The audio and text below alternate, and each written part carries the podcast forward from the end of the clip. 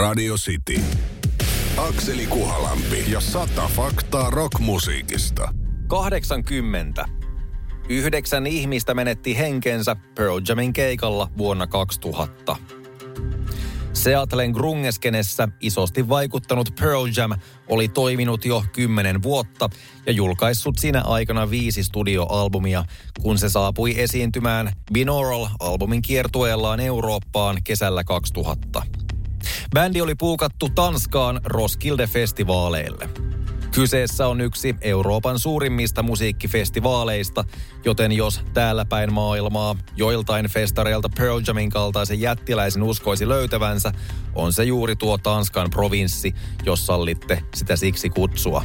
Ero tosin on se, että Roskilde on noin 20 000 asukasta Seinäjokea pienempi paikka. Joka tapauksessa Roskildeen oli tuonakin vuonna saatu uljas kattaus. Mainitun Pearl Jamin lisäksi vuonna 2000 siellä esiintyivät muun muassa Lou Reed, Iron Maiden, Oasis, The Cure, D.A.D. ja Nine Inch Nails. Pearl Jam esiintyi myöhään perjantai-iltana 30. kesäkuuta. Yleisöä oli kerääntynyt Amerikan ihmettä ihailemaan ainakin 40 000, kenties 50 000 pään edestä. Yleisö pakkaantui lavan tuntumaan äärimmäisen tiiviisti ja osa oli kaatunut sateen jäljiltä liukkaana olevan maan tasalle. Kun tilanteen tukaluus ymmärrettiin, bändi lopetti soittamisen ja lauleja Eddie Vedder pyysi yleisöä siirtymään kauemmas lavasta. Festaritragedia oli kuitenkin jo tapahtunut. Väentungos otti yhdeksän kuolonuhria, joista kaikki miehiä. Loukkaantuneita oli 26. Festarikävijöiden, festivaalin järjestäjien sekä kuolleiden omaisten ohella tapaus oli vakava paikka niin ikään Pearl Jamille. Kiertueen kaksi jäljellä olevaa päivämäärää peruttiin ja bändin jäsenet harkitsevat jopa lopettamista tapahtuneen jälkeen. Kuukauden kuluttua bändi kuitenkin suuntasi Pohjois-Amerikan kiertueelle, sillä kuten Vedder asian muotoili, soittamisen, yleisön kohtaamisen ja yhdessä olemisen ansiosta pystyimme käsittelemään tapahtunutta. Vaikka Roskilden järjestäjät eivät olleet syyllisiä onnettomuuteen, festivaali on silti kertonut parantaneensa turvatoimiaan tapauksesta oppineena. Radio City. Akseli Kuhalampi ja sata faktaa rockmusiikista. 81. Gillette tarjoutui maksamaan ZZ Topille partojen sheivaamisesta. Kuin tunnetaan, Gillette on vuonna 1901 perustettu amerikkalainen partahöyliin erikoistunut tuotemerkki, jonka talouslehti Forbes arvioi vuonna 2018 maailman arvokkaimmissa brändeissä sijalle 32. Gilletten historiaan näin ollen mahtuu myös mainontaa vähän jokaiseen lähtöön ja ajan hengen mukaisesti. Nyttemmin onkin otettu kantaa muun muassa toksiseen maskuliinisuuteen ja Me Too-liikkeeseen, mutta palataan nyt neljä vuosikymmentä taaksepäin. Rock-klassikoiden ohella muhkeista parroistaan tunnetun amerikkalaisen bluesrock ZZ Topin mukaan Gillette tarjosi heille rahaa siitä, että he sheivaisivat partaansa yrityksen mainostarkoituksiin. Bändin vuonna 1984 saama tarjous oli miljoona dollaria – ZZ Topin menestynein albumi Eliminator, sisältäen muun muassa hitit Gimme All Your Loving ja Sharp Dressed Man oli julkaistu juuri aiempana vuonna, eli partasuut olivat varmasti houkuttelevassa nosteessa Gilletten markkinoinnin kannalta. Inflaatiokorjauksen jälkeen vuonna 2023 tarjous vastaa lähes kolmea miljoonaa dollaria. Rahoihin ja höylään tarttumisen sijasta bändi kuitenkin valitsi pitää tavaramerkin omaisen naamakarvoituksensa. Ei onnistu, kommentoi kitaristi Billy Gibbons. Edes inflaation oikaistuna ei tule tapahtumaan. Nähdä itsensä peilistä sheivattuna olisi kuin kornista kauhuelokuvasta. Lähtemistä sellaiseen ei harkitakaan, korvauksesta huolimatta. Radio City. Akseli Kuhalampi ja sata faktaa rockmusiikista. 82. Brian Johnson sai paikan ACDCistä, sikäli kun osasi koelaulussa edes vähän bändin omaa tuotantoa.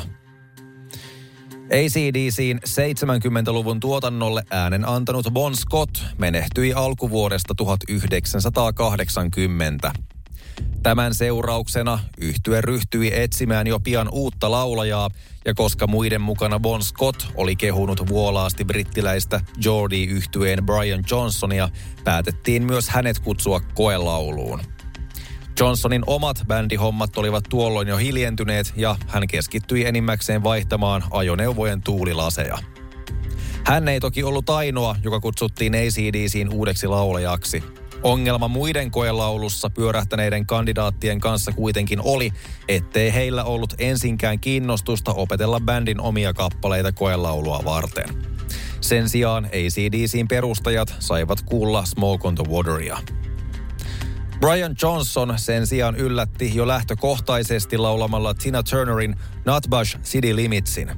Kysyttäessä lupaavaa energiaa omaavalta laulajalta, osaisiko tämä jonkun heidän oman kappaleen, Brian lauloi Whole Lotta Roseen.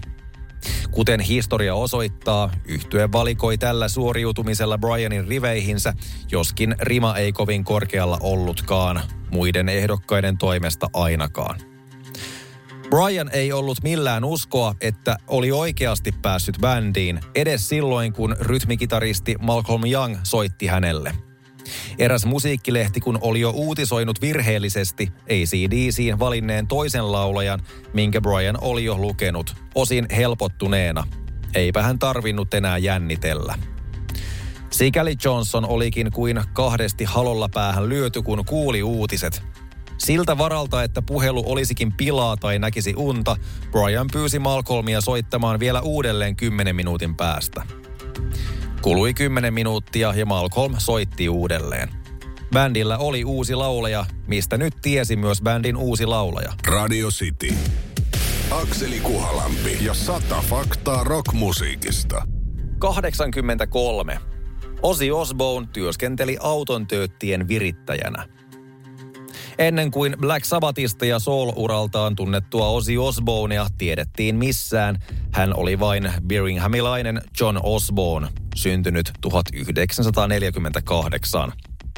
John oli kehno varas, opettajansa vihaama ja rakasti Beatlesia, perussettiä. Elettiin aikoja sodan jälkeen, eikä sodan runtelema tehdaskaupunki Birmingham ollut mikään optimismin kehto. Aikansa tapoihin kuuluikin hommata jokin, ihan mikä tahansa työ ja tehdä sitä eläkkeelle asti, riippumatta siitä, kuinka tympivää se on. Osin tai Johnin äidille Lilian Osbornelle oli ymmärrettävästi tärkeää, että myös poikansa saisi leivän syrjästä kiinni ja järjestikin Johnille työpaikana. Työ oli Lucas Car Factorylla auton tööttien virittämistä. Virittäjä työskenteli äänieristetyssä huoneessa ja sääti töötin niin, että se soi oikealla nuotilla – Osi ei viihtynyt työssä alkuunkaan, mutta on sitten vitsailut, kuinka se oli kuitenkin hänen ensimmäinen musikaalinen työnsä.